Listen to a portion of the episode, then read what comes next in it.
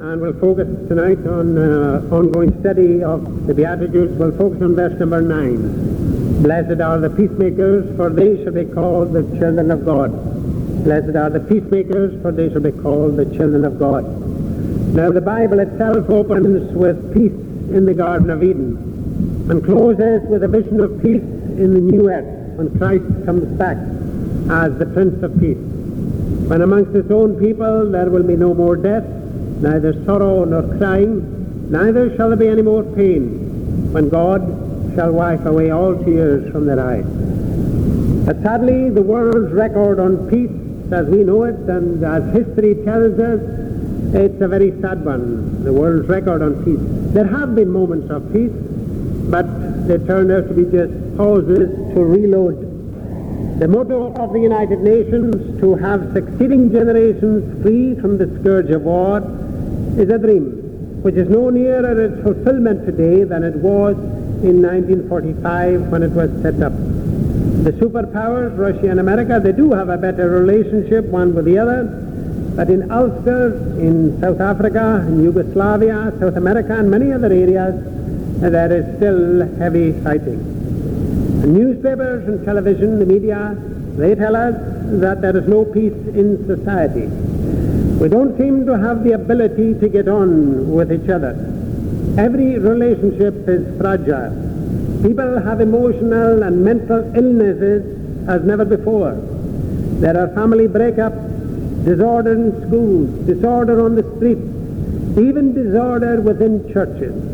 There seems no end to it. Christ in the verse that we have here says that he will especially bless those that are peacemakers. Blessed are the peacemakers, for they shall be called the children of God. Now when the Lord Jesus Christ said that, first of all, on that mountainside in Galilee, it came as a complete shock to the Jews who heard him. For they had an idea uh, that was absolutely ingrained in them that the Messiah, when he would come, would set himself up as a king, as a great king, who would lead the Jewish nation against their enemies and who would lead them to victory, establishing the Jews above everybody else as the conquering and master race. But Jesus here tells them, no, no, you don't understand. My kingdom is not of this world. My kingdom is not built on worldly lines. My people do not destroy their enemies. Blessed are the peacemakers. And just as the Jews of Christ's day on earth there, just as they were wrong in their thinking, so natural man has been wrong throughout the whole of history and is wrong today in his thinking about peace and in his plans to establish a lasting peace. All sorts of ways have been tried to establish a lasting peace. And people with good intentions have worked long and hard, but we're no nearer a worldwide peace today than we were at the very beginning. We must return to the Word of God to find an answer. We must come to the Maker's handle to see what is really wrong.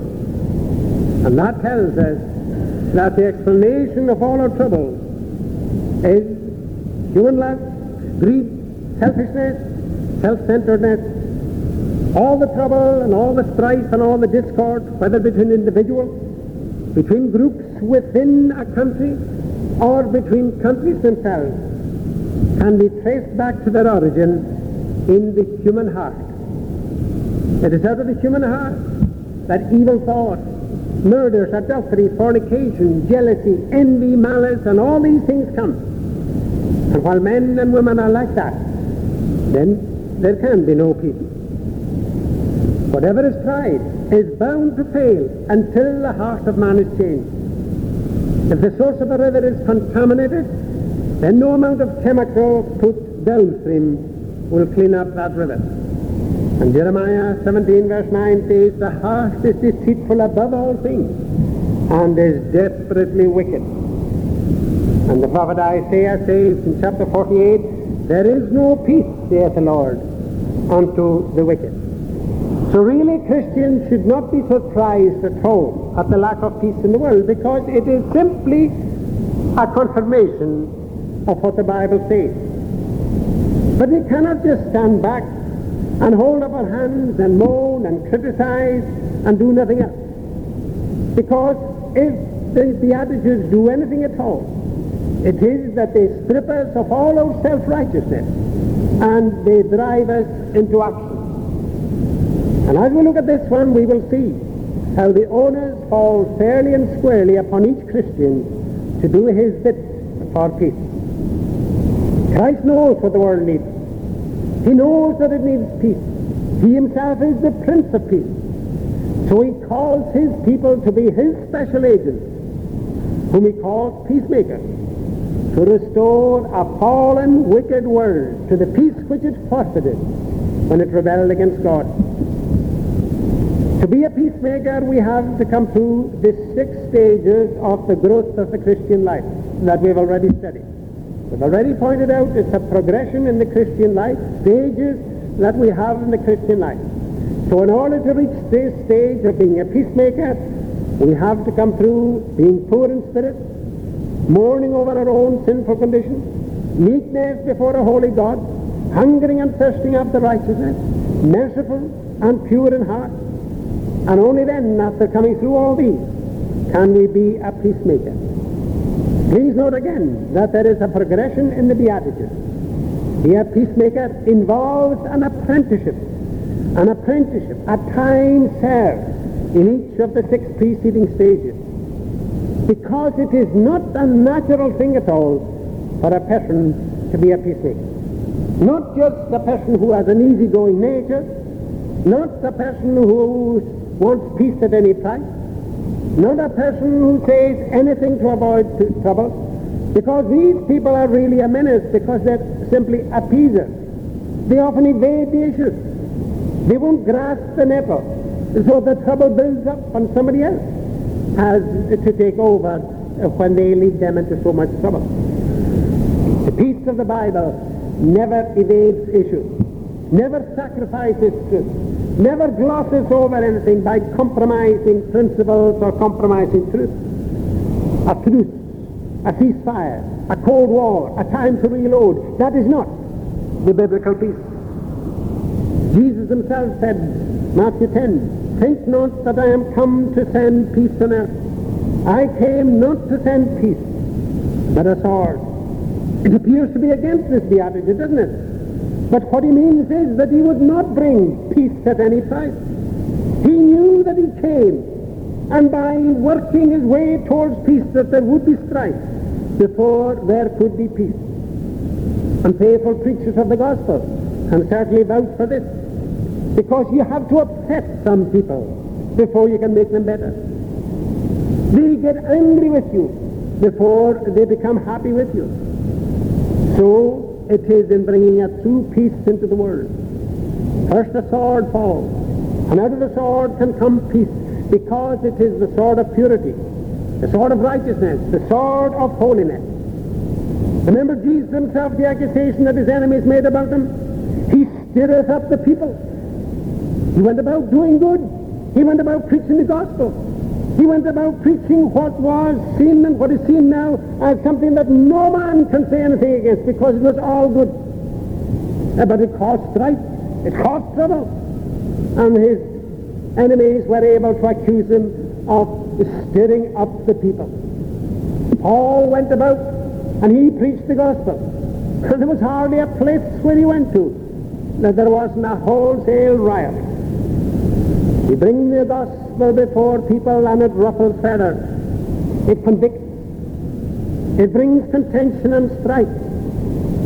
But when the conflict is over and faith in Jesus Christ spills out, then that is the day when there is real peace. But there is a danger that we may be trying to do the right thing, but our attitude is completely wrong. So that instead of bringing peace into a situation, we drive people away. We drive people away from the gospel, away from Christ. We appear as self-righteous do-gooders, speaking down to them. But again, before you can be a peacemaker, you must have come through the previous stages of the Christian life. So that you are coming in all humility. You're coming with a new attitude. because you've come through the other stages of the Christian life. You're entirely forgetful of self. The peacemaker has seen himself or seen herself as he or she really is. He is poor in spirit. He's mourning because of the blackness of his heart. He's hungering and thirsting after righteousness. His heart is being cleansed of all that would make him impure. He has a new view of life. He has a new view of unbelievers. He looks at an unbeliever and he says, that poor person is a victim of self, a victim of Satan. He's on the road to hell, and I must have mercy and pity on him. You see, when you begin to think like that, and when you look at people with tears in your eyes, and you're genuinely sorry for them, and you love them for what they are, then you are well on the way to being a peacemaker. You're in a position to help them because your attitude is right. And a peacemaker has a new view on this world. The peacemaker has the glory of the Lord central to his own life. And he spends his whole life working to that end. He sees things like quarrels and disputes and wars. He sees them first and foremost as something that is offensive to God. Things that are offensive to God. Oh yes, he sees the suffering and he sees the effect it has on humans and the effect it has on the economics of the country. He sees all these things. But the thing that gets him to the quick and the thing that really hurts him is, oh Lord, it hurts you. You love this world. You want us to be happy. You want us to be good.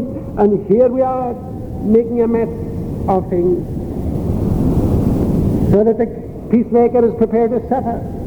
He is prepared to suffer injustice and wrong so that peace would result in God's glory will be magnified. And that's the theory of peace. Let's see how it applies to us and see what is the practical side of it coming down to each one of us in our seats wherever we are.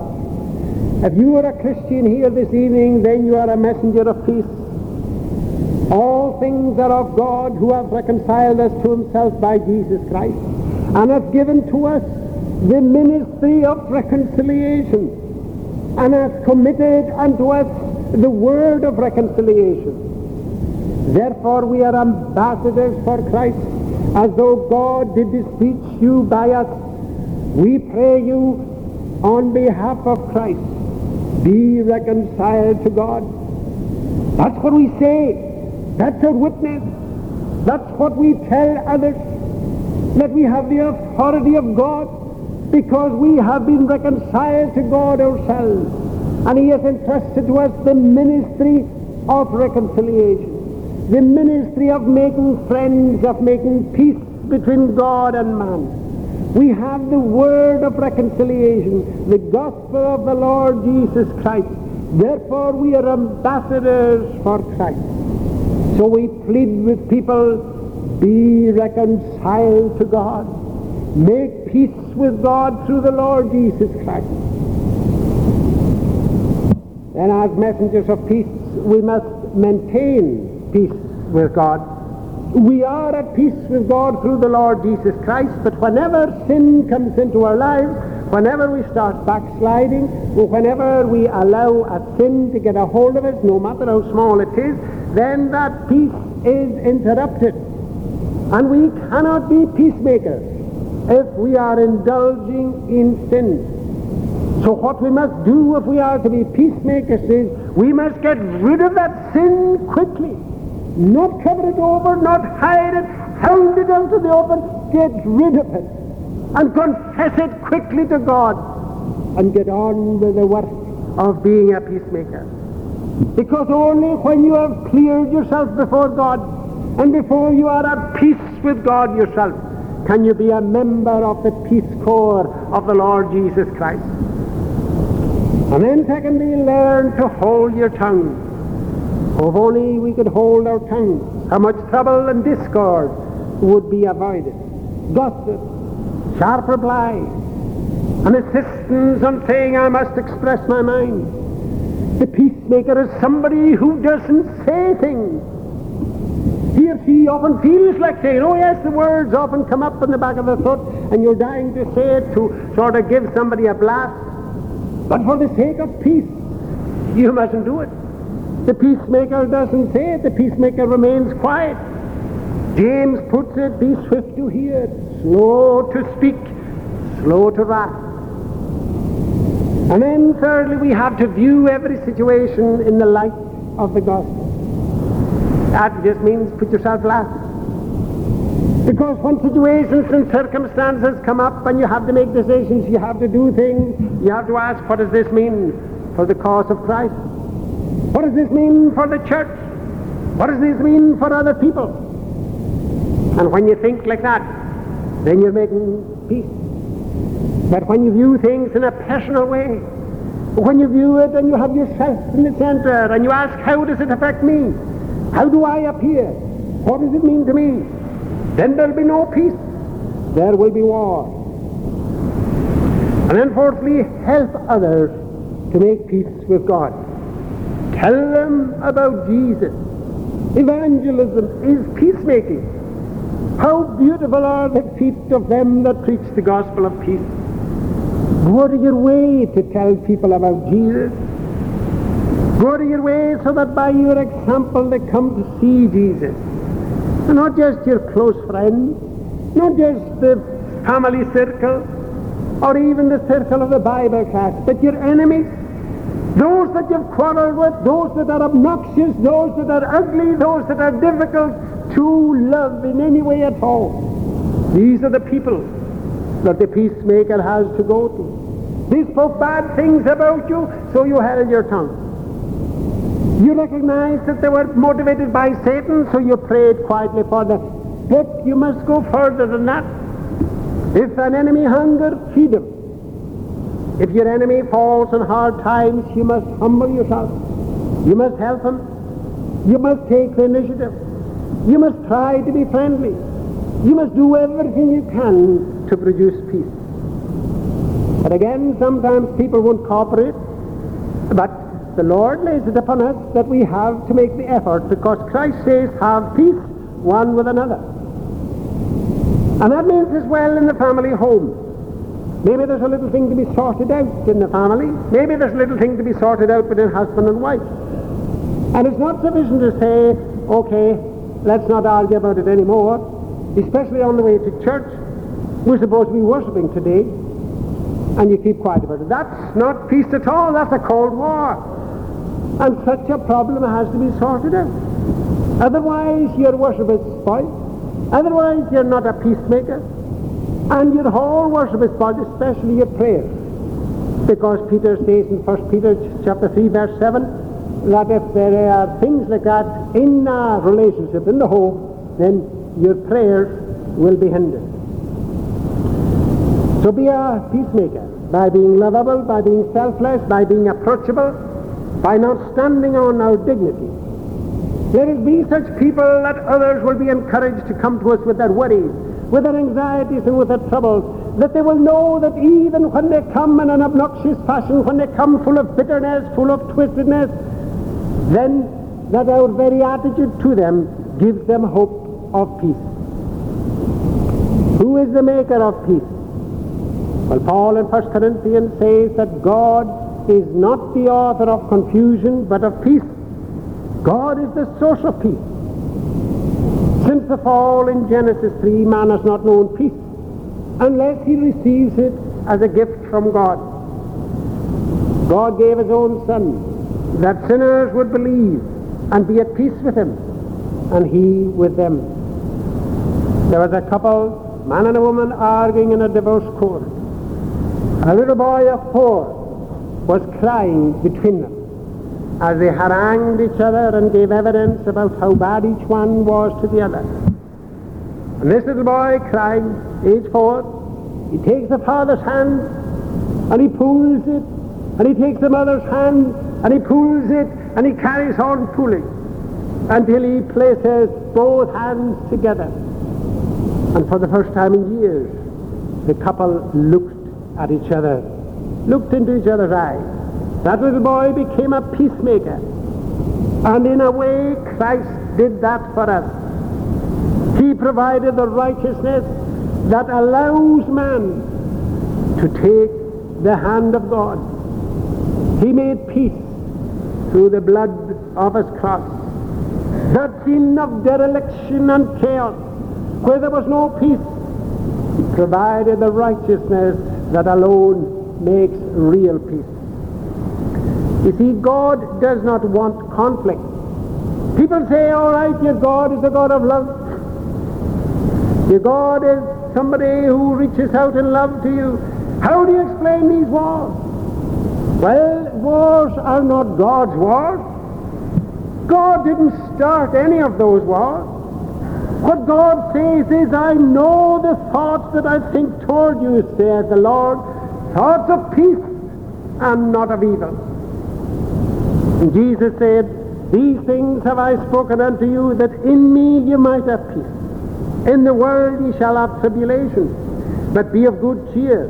I have overcome the world. No matter the turmoil in the world, no matter how circumstances buffet you, the Christian has within him the indwelling spirit of peace given by the God of peace. So, my friend, be encouraged to be a peacemaker. Maybe it'll cost you, and maybe it'll make you suffer some. But that's what Jesus did, and he is our example. Blessed are the peacemakers, for they shall be called the children of God. They shall be called the children of God. They shall be owned as the children of God. God will own them as his own children. The peacemaker is a child of God. He's like his father. For God is a God of peace. The God of peace that brought again from the dead our Lord Jesus. What is the meaning of Christ coming into this world? What is the meaning of Christ's death? What is the meaning of his resurrection? Why did he come? He came because God is a God of peace.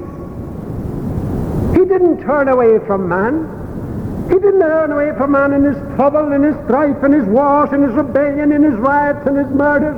God didn't say, I'm sick of them, I'm finished with them, and turn away. No, what did he do? He became involved. He came in the person of his own son to bring peace. If God had stood upon his rights, the whole world, every one of us would be consigned to hell. But God is a God of peace. And he sent his own son and provided us with a way of salvation. And Jesus came willingly. He was equal with God, but he humbled himself and came into this world in the likeness of man. He humbled himself to the death on that cross. He didn't think of himself. He thought of you, he thought of me, and he thought of sinners like us. And he wanted us to enjoy the peace of God. That is what we must be. Let this mind be in you, which was also in Christ Jesus. Forget self, humble self. Follow in the steps of Jesus, who did no sin, neither was guile found in his mouth, who, when he was reviled, reviled not again, when he suffered, threatened not, but committed himself to him that judgeth righteously. That's it, you see. And may God give us peace to be truly children of the God of peace. Amen. Let us pray. O Lord, we praise Thee that Thou art a God of peace, that Thou dost not wish to be at war with man, that Thou art not at war with us, but that we are often at war with Thee. But we praise Thee that Thou didst not turn away from us, that thou didst not stand on thine own rights, but that thou didst come in the person of thine own Son, the Lord Jesus Christ, to establish a lasting peace between sinful men who believe in the Lord Jesus Christ and thyself. So we pray and, ask for an understanding that we may know what it is to have peace with God. We ask that thou would remember each and every one of us, every man, woman, and child in here, that they may know the peace that passeth understanding in their own heart, and that they will be members of thine own peace corps, going out into this world, seeking to make peace between man and man throughout the world. Bless each one of us and bless all the peacemakers who are attempting great things. But we pray that we would always look to thee as the Prince of Peace. We ask in Jesus' name. Amen.